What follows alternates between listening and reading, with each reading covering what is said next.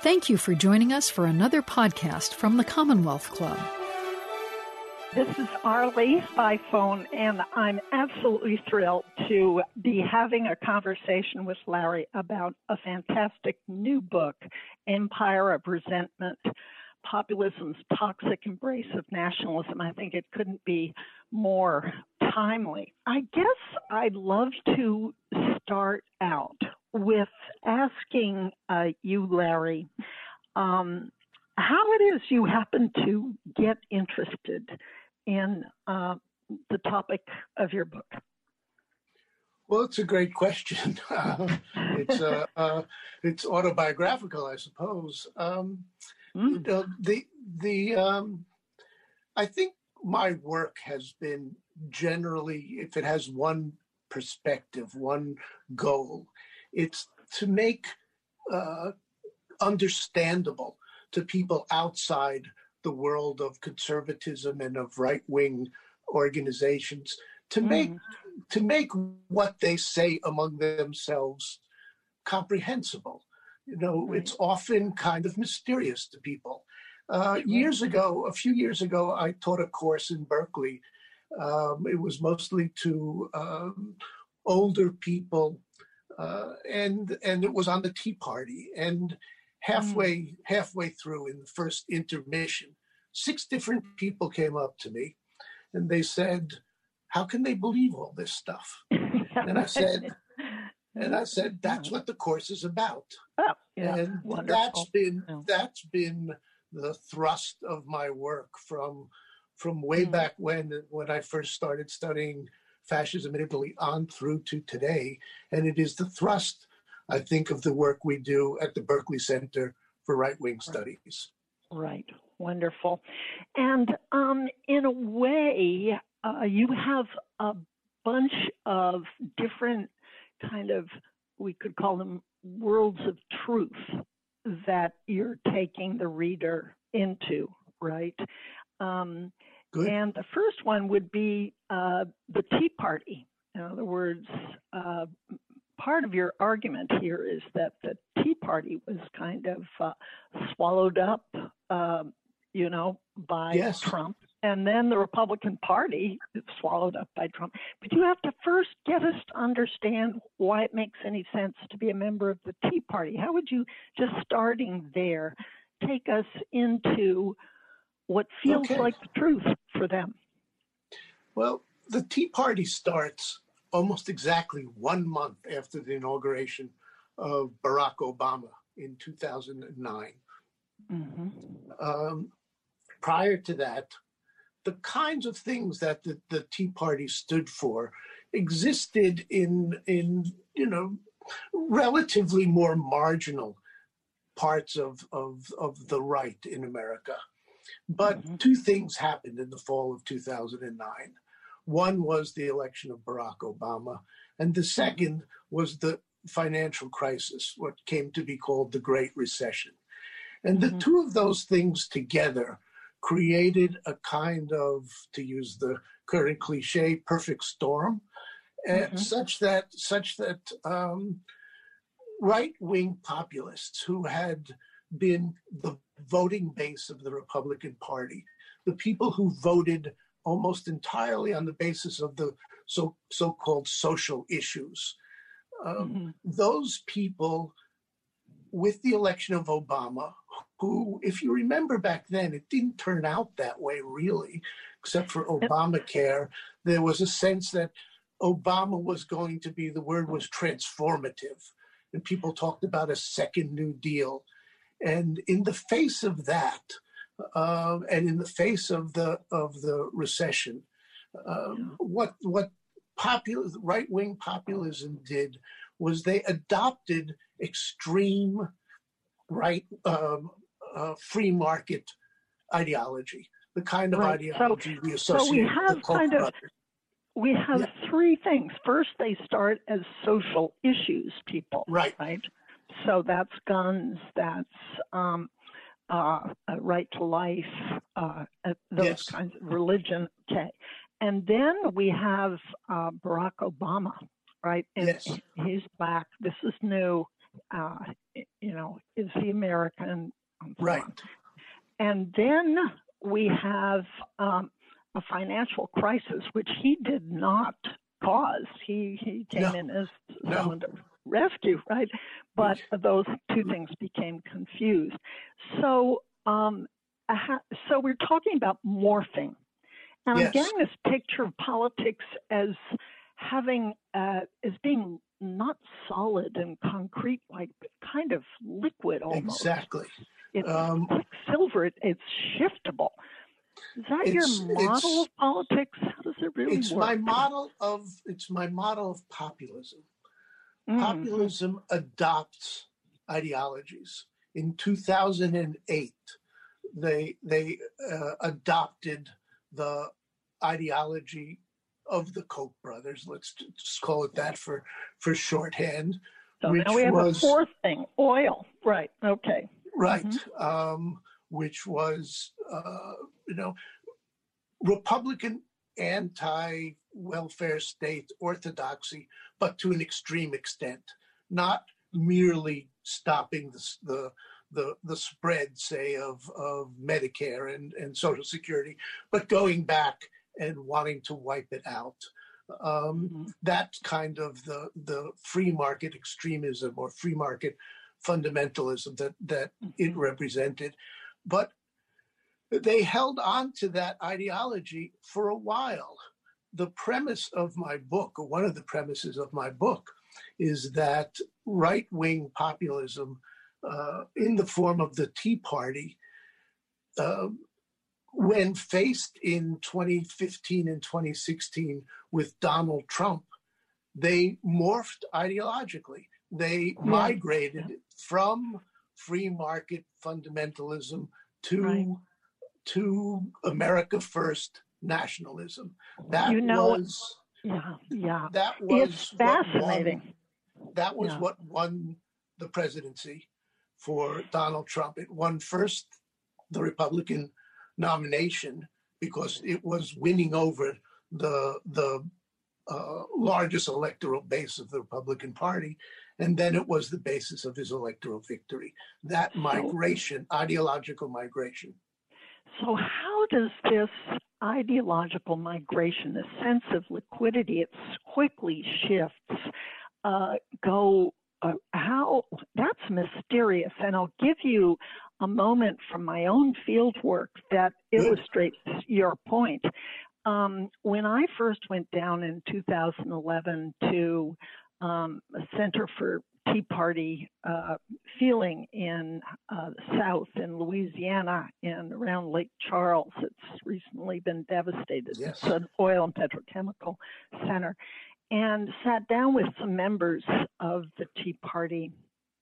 Um, uh, one woman was a teacher, and she said, "Oh, the debt, the national debt, it's terrible. In my fourth grade class in a public school, I have a big debt clock on the uh, on the classroom wall, and it goes tick tick tick tick tick tick up up up go the numbers. That's how the the rise in the national debt. And why aren't we um, capping this all these welfare programs and stop uh, spending more money than we have? So, and all of my initial interviews in 2011 and 12, Exactly. 13 uh, were your Tea Party people, and it was all debt, debt, debt. After the election, I went back and I didn't hear a, Not a word, word. Yes. about the national debt. How Um, how could that? There's a mystery here. well, the, the, Was it not extent- real? Did they really not care? No, they. I think they really care, but the it's not the heart of of of populist politics. Ideology. That ideology is not the heart. The heart is resentment. It's anger. Mm, It's resent. Resentment is anger expressed toward people who you perceive as above you or in a, a, a class above you. And so there is this abiding anger, this abiding resentment toward, above all, you know, liberal America, blue America, the Democratic Party, Hollywood, university professors, that sort of thing. Um, and that's what remains constant.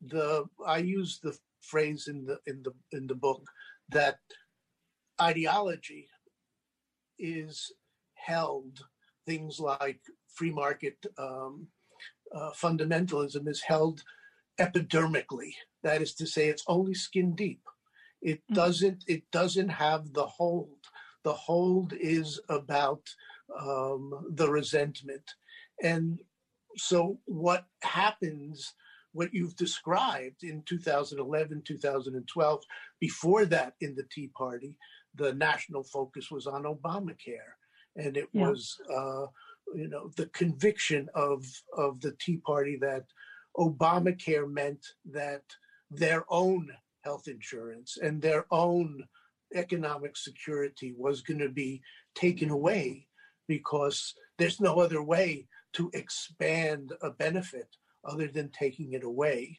as though uh, benefits were zero sum quantities. But mm-hmm. thereafter, the, the, the Tea Party moved on to the quote unquote debt crises of 2011 and 2013. Right. Right. And which, now they are 100% behind a guy who's raised okay. the national debt to uh, highest right. it's ever been, right? Uh, so it, get a picture well on this. Before, well before the, the, the current uh, economic crisis owing to uh, the coronavirus, the, right. the, there, the, any conviction around the debt with respect to uh, uh, Donald Trump's presidency had simply right. disappeared. Right. So, um, on this question of uh, how they could so quickly drop a top concern, I'm getting a picture from what you say that they have um, a series of issues they care about. Um, and there's a rough priority. You know, you could say um, free market policies is first and you know guns are second. But they can loosely move something from the bottom up to the top of their list. It's uh it's uh, yeah. Okay. Now looking at the moment we're in we have 10 weeks to go before uh, an election. And the topic of empire of resentment couldn't be more important um, was a recent uh, survey that found that two thirds of uh, members of both parties feared that we're entering into a civil war with the election yeah. coming up. So uh, this is ominously relevant um, uh, to us all today. And in the in the in the back of your mind as you were writing this was the possibility uh, that uh, we have to uh, entertain seriously um, that a system known as fascism could actually uh, be uh, closer at hand than any of us want. And I'm wondering if you if you could tell us what what your definition of fascism is, and what exactly the hallmarks of it are what's the necessary or sufficient conditions? How close are we or far away from it are we today? Well, let's let's divide fascism into two categories. One is fascism as a political movement, and the other is fascism as uh, as something that's already in power. Uh, Donald Trump, in in his campaign in 2015 and 2016, did used to say very provocative, uh, uh, violent things in his uh, um, campaign rallies, like you know, knock the crap out of him and things and things of that nature. Um, but what never developed is, was a kind of militia which attached itself to the um, to the campaign. That's the mm-hmm. almost characteristic element of a uh, fascist movement is a political, an electoral party married to a um, uh, an essentially a private militia. Yeah. Uh, that okay. did not so the first would the be that did not during the campaign. So there During was the a campaign. heightened rhetoric uh, that was uh, divisive and could and, and the rhetoric had had had the reason that uh, in 2015 and 2016 people on both the left and the right were moved to begin discussing fascism was Yeah. partly Mhm. was was owing to so much of his rhetoric was about scapegoating above Mm. all uh, Mexicans and Yes. that's Mhm. that was characteristic of Mhm. fascist uh, rhetoric. rhetoric. So Right. so um, the idea that the idea that uh, as uh, Trump called it, there's carnage in America. Um, he would he he the function of the scapegoat is to say it's their fault, and Right, that that was that was the it seems to me the element that brought about the fear of Mhm. fascism Mhm. way Yeah. back when we were when when we were first being introduced to the Donald Trump campaign. Right. And incidentally, you said something very important there that there's fear on both the left and the right. Yes, The right oh, is talking about uh, the disorder in uh, Minneapolis and Portland as, uh, um, you know, a uh, a violent militia-like uh, Right. entity on the left, Well, well, and that's that it, it, yeah. So, speak You to know, us a little about that. um, you know, right now we are we if we were to continue talking about the militia question, we're now talking about someone in power and essentially a state militia and uh, a state militia dedicated to the politics of the leader. And that's what what has been developed. It it was as it were the training ground for that has been the uh, southern border the border with mexico. The the um, the police agencies that are at work that have been at work down there are the ones that have been summoned to Portland and to and to Washington D.C. and in Washington they appeared with no insignia and picked people up from the streets, um, and those those groups those uh, call them state militias have uh, functioned alongside of private militias, so Okay, that so the- state and private militias, yeah, different kinds of militias. yes. Um, but a state militia, uh, so that's not the National Guard. What do you mean by a state militia? It, I mean by it to to to use the uh, example. Um, Donald Trump has sent people who um, whose job had been enforcing the regulations, the very harsh and cruel regulations at the border. Those people have been sent to places Okay. like like Yeah. Portland uh, uh, on the um, in a way that is indistinguishable at the moment uh, from Donald Trump's current campaign for the for for reelection. That, Okay, um, the the the dominant narrative at the moment of the reelection campaign is that we are having fighting on the streets between good people who are keeping order, i.e., right. the militias, and Yeah, the right. and the bad guys, uh, the anarchists and and Antifa and that sort of thing. And Right. so the use of this militia is is uh, uh, hand in glove with the political. So we're yeah. So it's far more than rhetoric at this point. You know, a, a wonderful question has just come in uh, from Adam Hirschfelder, um, and uh, it's what's the difference between populism and fascism? And with street brawls and vigilante actions, are we moving toward a fascism? Well, elements of fascism are beginning to present themselves. I mean, what we've had in the in under Donald Trump is of a piece with things that have been happening across the uh, you know throughout Europe, for example, in places like Hungary and Poland. You could throw in other places as well, like India and Turkey and Russia. But it, it goes by the name, often goes by the name illiberalism.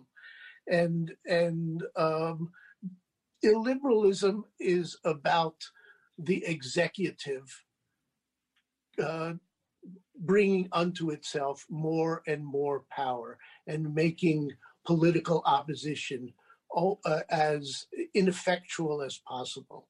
Sort of and hogging power from the center. Power, but then, how is that different from populism? Let's we've got three terms I, I here. Think, yeah, I think that that populism is the sentiment that that it can be engaged by mm. illiberal um, governments. With a culture it's, of it. Yes. Illiberalism is let, let me, yeah, practice. Me, is that right?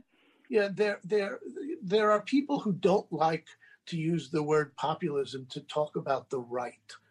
Um, populism in the USA has a history on the left, but they are very distinct because the uh, populism of the left, the anger, the resentment, was typically uh, projected at financial elites.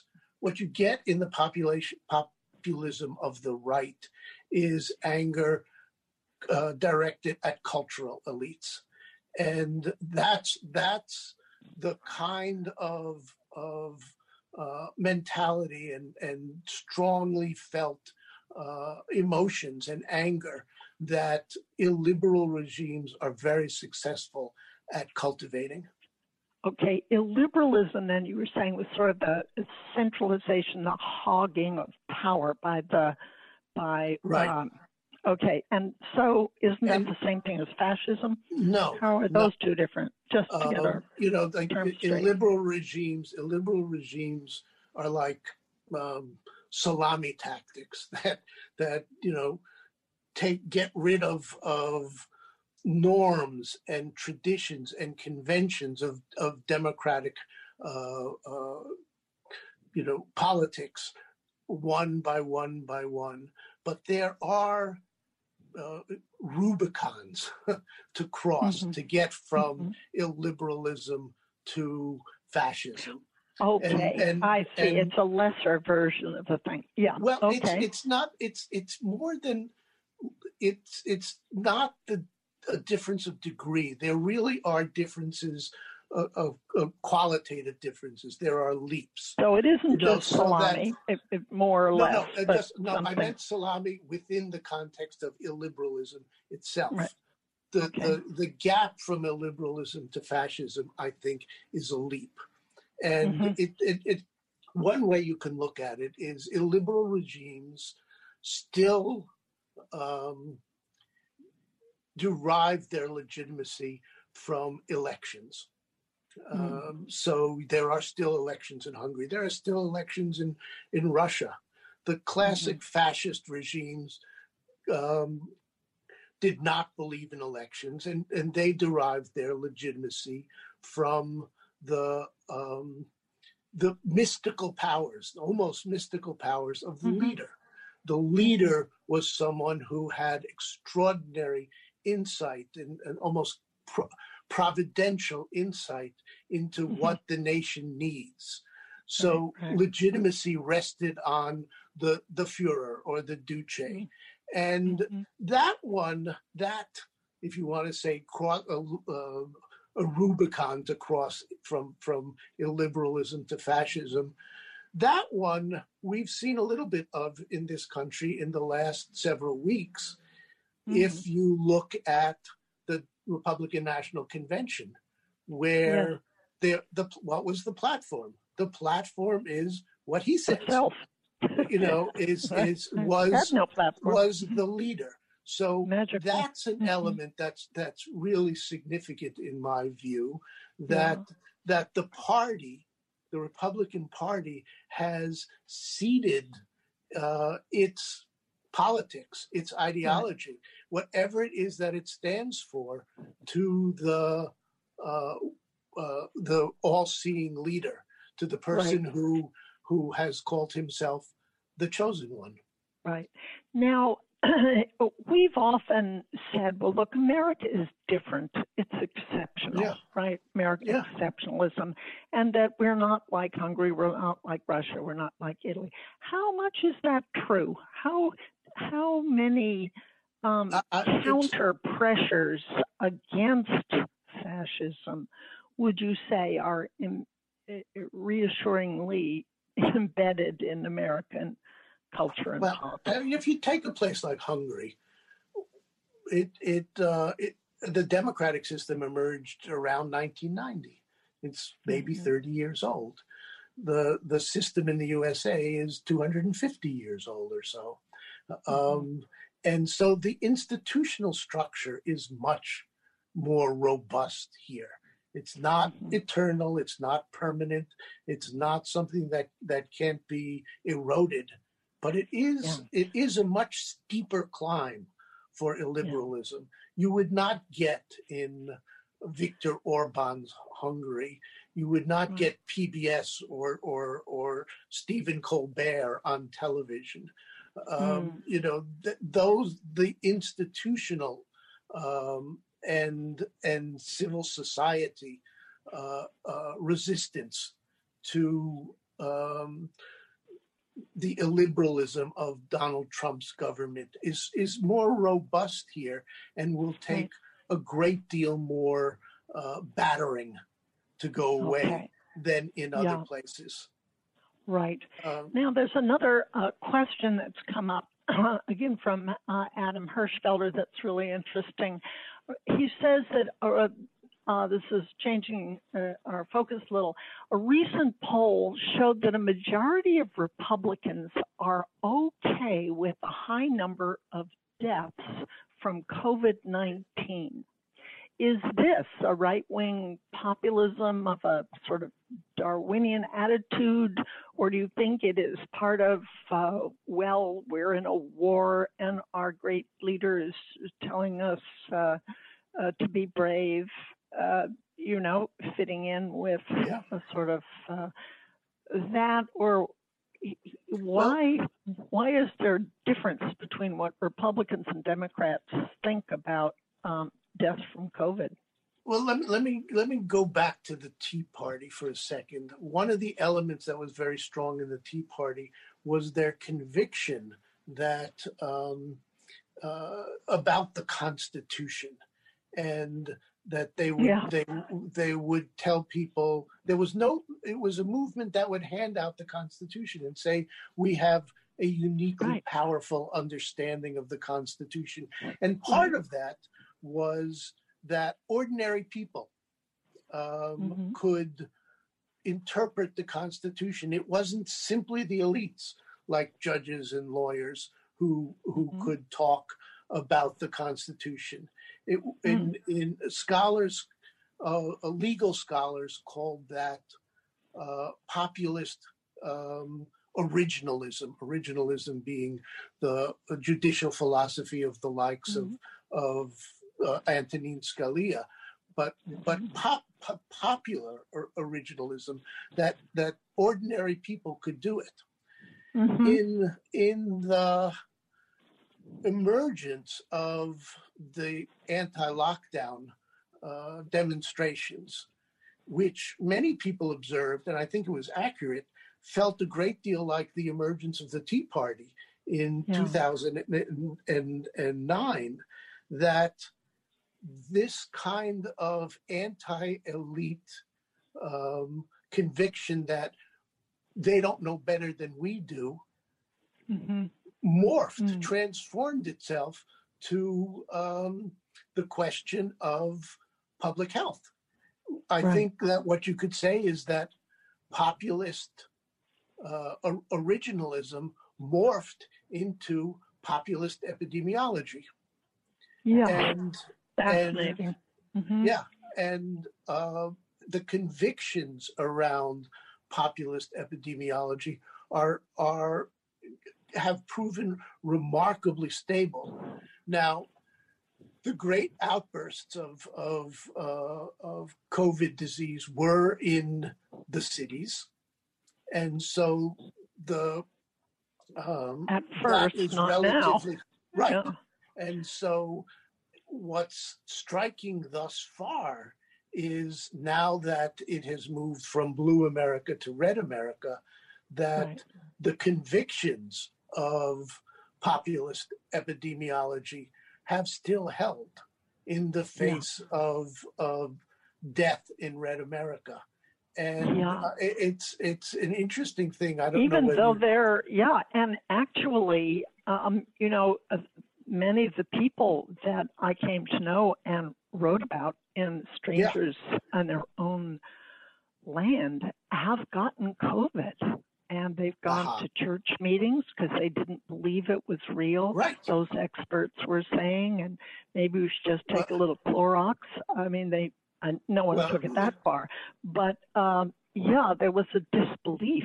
So populism has to do with kind of what you um, the the source of authority for the what source is of authority, true. Yes, yes, yeah. and and the conviction, you know, the the many years conviction that liberal elites are in it for the money, are basically um, people who think they know better than we do and want to tell us how to live. That yeah. has managed to carry over to an issue which um, includes questions of mortality.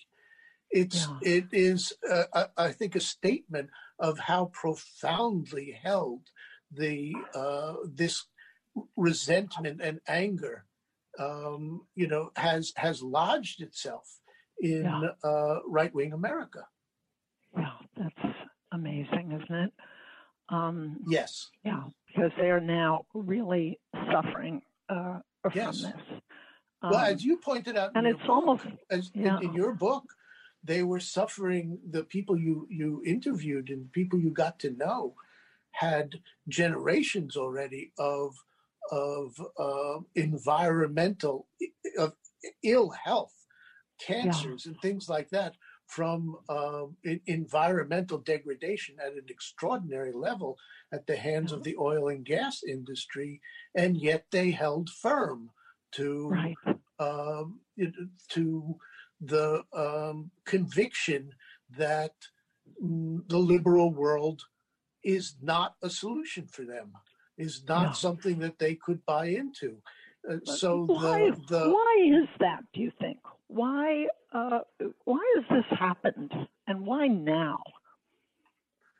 Well, um, the the these are views that have been um, uh, out there in marginal, uh, you know, uh, constituencies. They haven't been until Donald Trump national issues since oh the 1920s and 1930s when the KKK, for example, was a powerful national force. But mm-hmm. a couple of things happened that brought it to the level uh, where uh, it could develop a national footprint and, in fact, become a kind of kingmaker inside the Republican Party, as the Tea Party was, and now as the Trump movement is. And the first one of those was the economic crisis of um, of 2008, um, which which put the, the wolf at the door in terms of economic insecurity. And that was followed by uh, the conviction that um, starting in around 2015, that migrants and immigrants were the cause of the um, of American distress, and so those those two elements first the the Great Recession and then um, the um, the rise of the of the quote unquote immigrant crisis or the crisis on the southern border those two things and interestingly those two things very much track with the rise of illiberal regimes in Europe.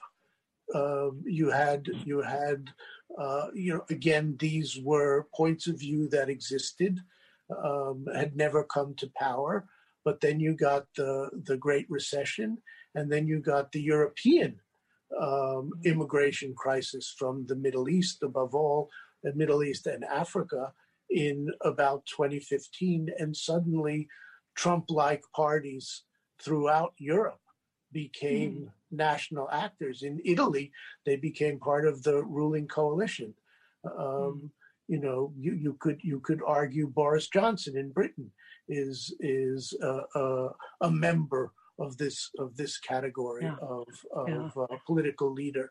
So though there there were these external events, and then there's the larger, you know, structural question of um, both inequality and deindustrialization, that that such that um, uh, working class people, yeah, yeah, mm-hmm. uh, you know that that the the gap. In the 1970s, there were several theorists of, of fascism who argued that the the the best kind of seedbed or, or, or, or, or ground, the most fertile ground for the rise of fascism, were countries which had great differences in, uh, in where the economic development existed. Um, oh. That is to oh. say, you have things like in Italy, you had in the countryside uh, a, a system of, of land tenure which was unchanged since essentially since the Middle Ages with with with uh, you know huge landowners and serfs and things like that. And in Milano and Torino, you had advanced automobile and and aircraft industries. So it's as though as though uh, Italy had had economically was countries two countries at completely different levels of economic development and yeah. something similar obtained in Germany uh, uh, and and in in the West and in the USA, the the 30 year slow roll of deindustrialization has hmm. produced mm. coasts where people are involved in uh, finance and and information technology, and an interior where uh, and uh, uh, people have been displaced from the kinds of jobs that oh. uh, that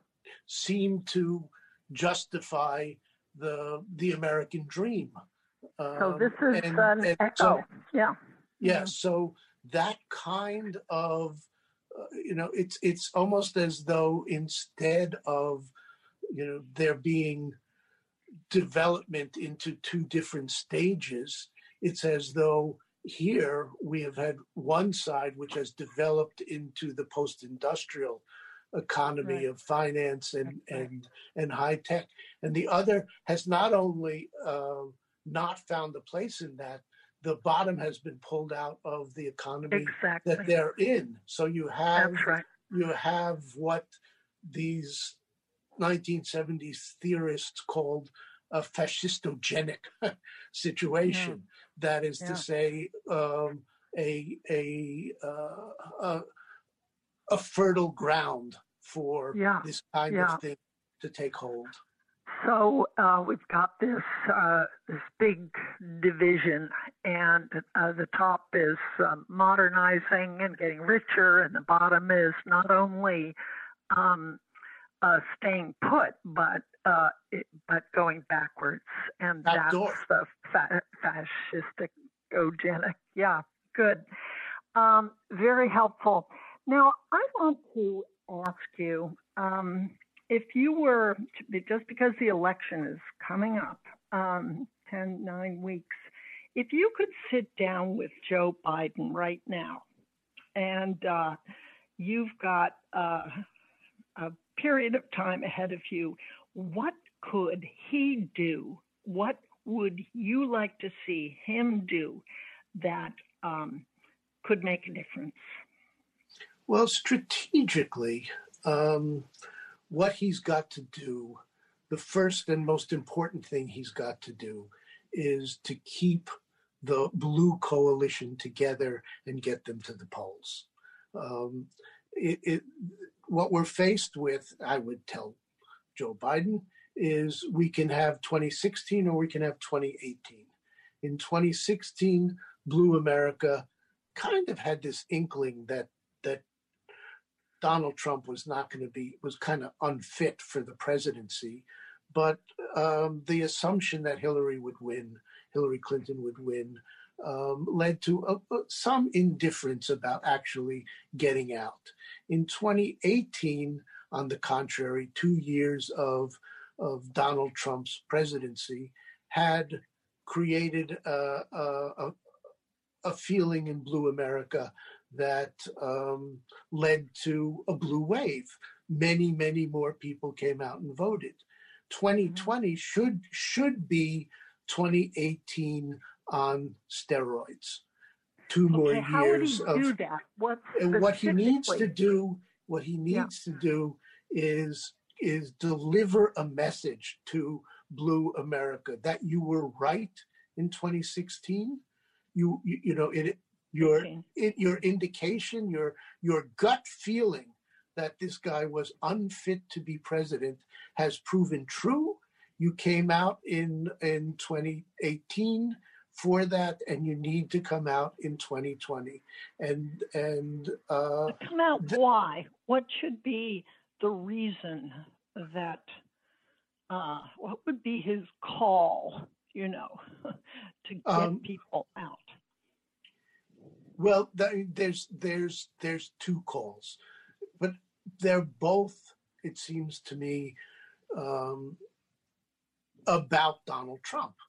One is that um, he he has proven unfit on so many levels that um, uh, the the only way to return to uh, normalcy, to use the cliche, is by coming out in massive numbers.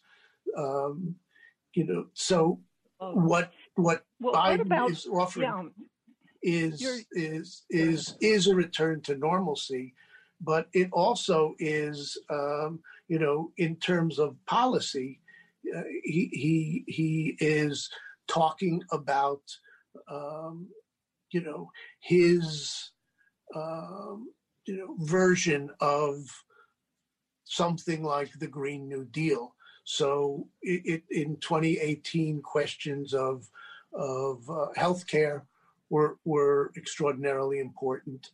Uh, what and, should he say, uh, for example, um, uh, in the Republican National Convention just a few days ago? He was saying uh, to uh, Americans, that is, Trump was saying, Oh, your vote will decide, this is a quote, whether we protect law abiding Americans or whether we give free rein to violent anarchists, agitators, and criminals. So uh, Trump is blaming disorder yes. on yes. Joe Biden, right. although so, Trump is president and Joe Biden is not. What should he? Shouldn't he say something about that? Well, Wait a minute. Why yes. are you pinning this on me? Um, right. Um, I think he might say something like, um, We as Americans know the real difference between um, a strong leader and somebody who simply has a big mouth. Donald Trump has not come through on almost anything he promised. And, and the, one of the reasons for that is that he has proven incompetent, and the incompetence has become uh, tragic with uh, the coming of the coronavirus. So, should he say anything um, about himself rather than just being? I think Trump? that what what what what is really important for him himself is to take on something like the character of what used to be called uh, among Democrats the happy warrior. Uh, I think he has to um, embody some hope for optimism. He has to be an mm-hmm. optimistic beacon. He has to mm-hmm. say, "This this is going to pass.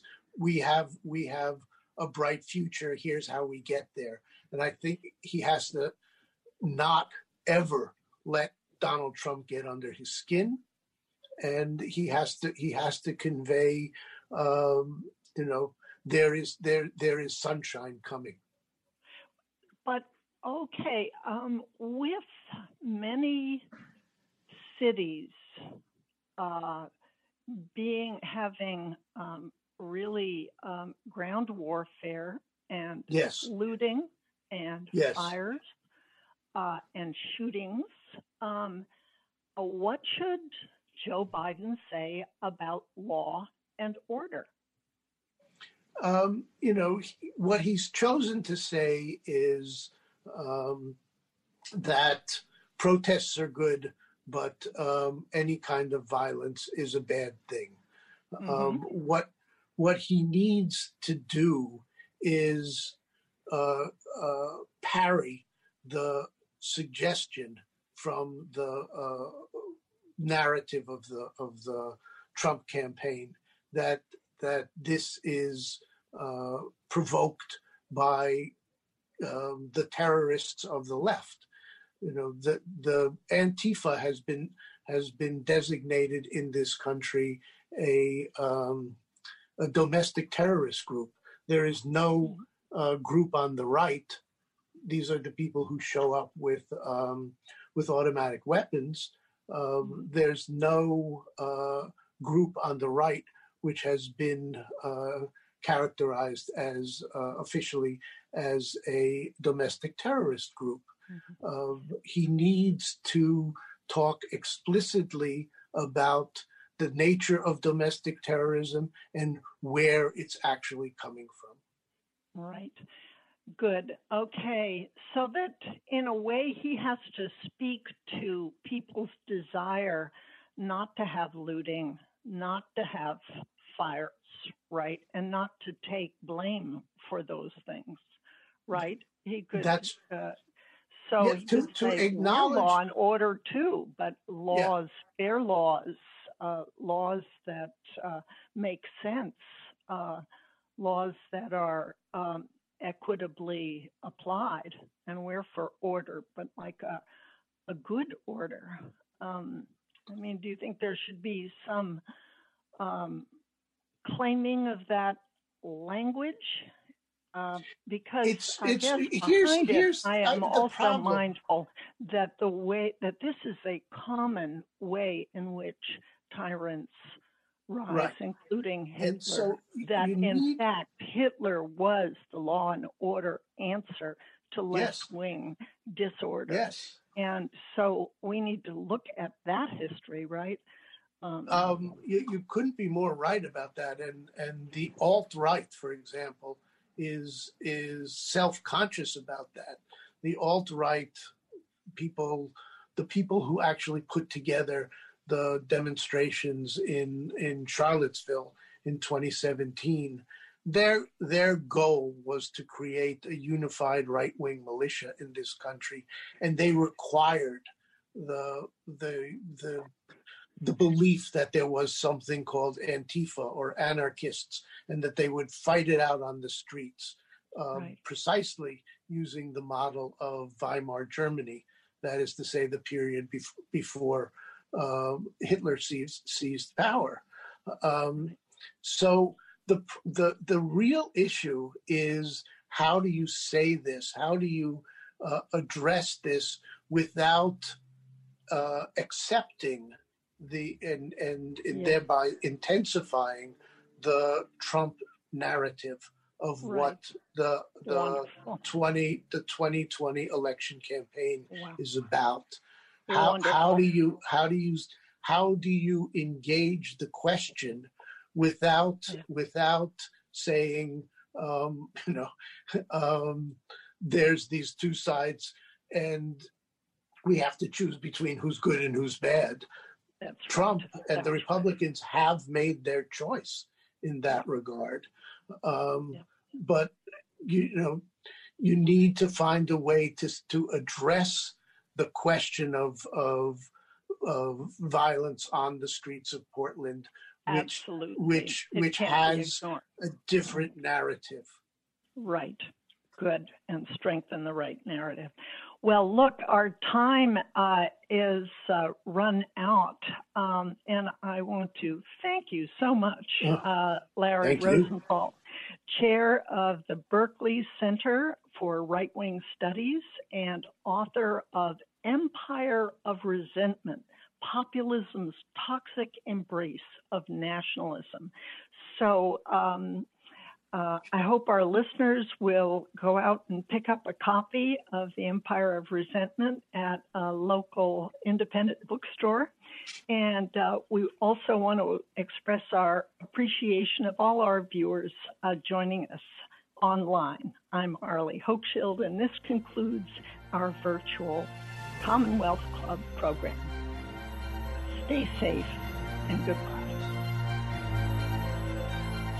You've been listening to the Commonwealth Club of California. Hear thousands of our podcasts on Apple Podcasts, Google Play, and Stitcher. If you like what you've heard, please consider supporting our work and help us bring 500 programs a year to listeners like you. Go to commonwealthclub.org/donate. Think your way around the world with our travel programs to exciting domestic and international destinations. And when you're in the Bay Area, please join us live at our events. Thank you for listening and for your support.